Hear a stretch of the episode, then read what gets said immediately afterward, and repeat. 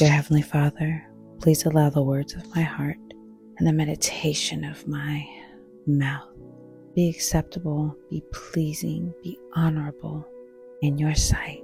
Lord, you are my strength. You are my Redeemer. I praise you. I serve you. I love you, Lord. In your holy and precious name I pray. Amen. Proverbs 24, verse 3 starts By wisdom a house is built, and through understanding it is established. Through knowledge its rooms are filled with rare and beautiful treasures. When we think about how houses are built, they're built brick by brick, stone by stone, slab by slab. And our house, whether our physical house, our house, whether we're talking about ourselves as a temple of the Holy Spirit, is built by wisdom. Wisdom is the ability to take the knowledge that we have about God and the words that He tells us and apply it to practical ways.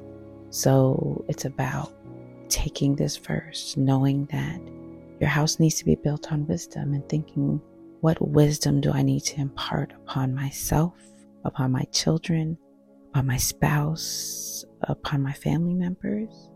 And not just thinking about it, but applying it actually, really, and truly applying it. Understanding is discernment.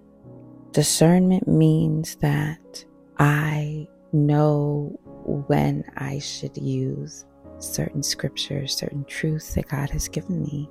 So you may have read something in the Bible that says, spare the rod and spoil the child.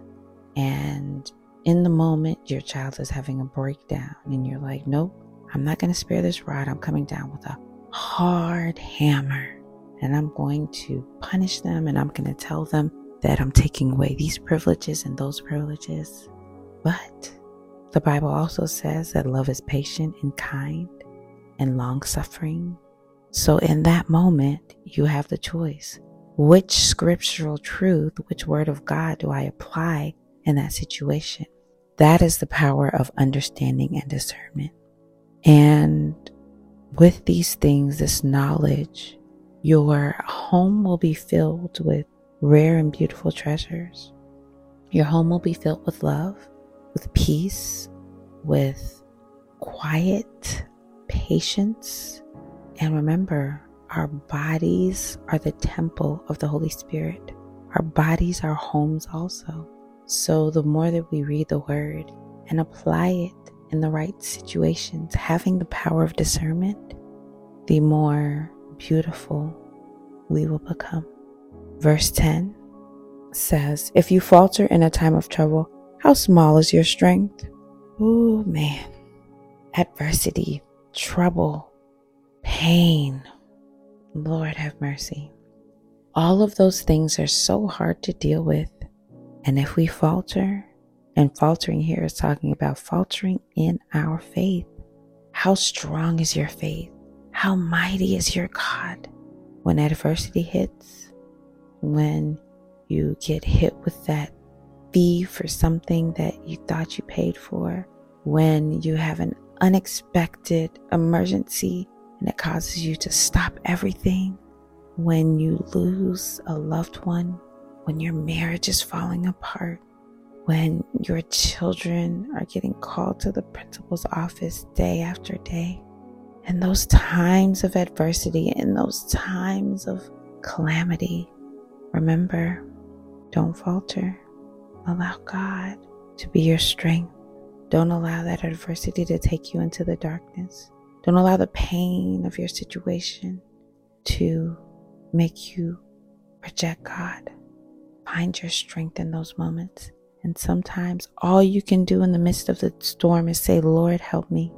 Lord, be with me. And that's all you have, but that's all He needs.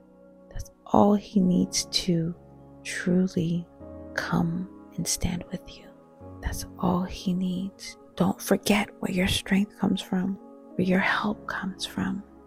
In verse 29, it says, Do not say, I'll do to them as they have done to me. I'll pay them back for what they did. As people, we want to pay people back for the pain that they've caused us, the calamity. We just talked about adversity. And adversity, many times, is caused by another person. And we want to pay them back. If a teacher is sending your child to the principal, you want to go to that teacher and give them a piece of your mind. If your spouse is causing you pain, you want to cause them pain too. But the Bible clearly says, do not do to them as they have done to me. I'll pay them back. God will fight your battle. God will pay them back. And I can assure you, the way that God pays people back, it's more than you could ever do on your own.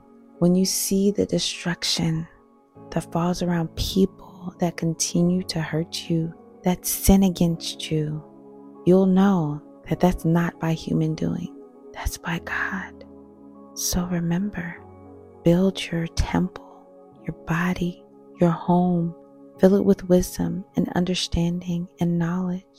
Don't falter in the face of adversity and do not repay evil with evil. Allow God to fight your battles for you.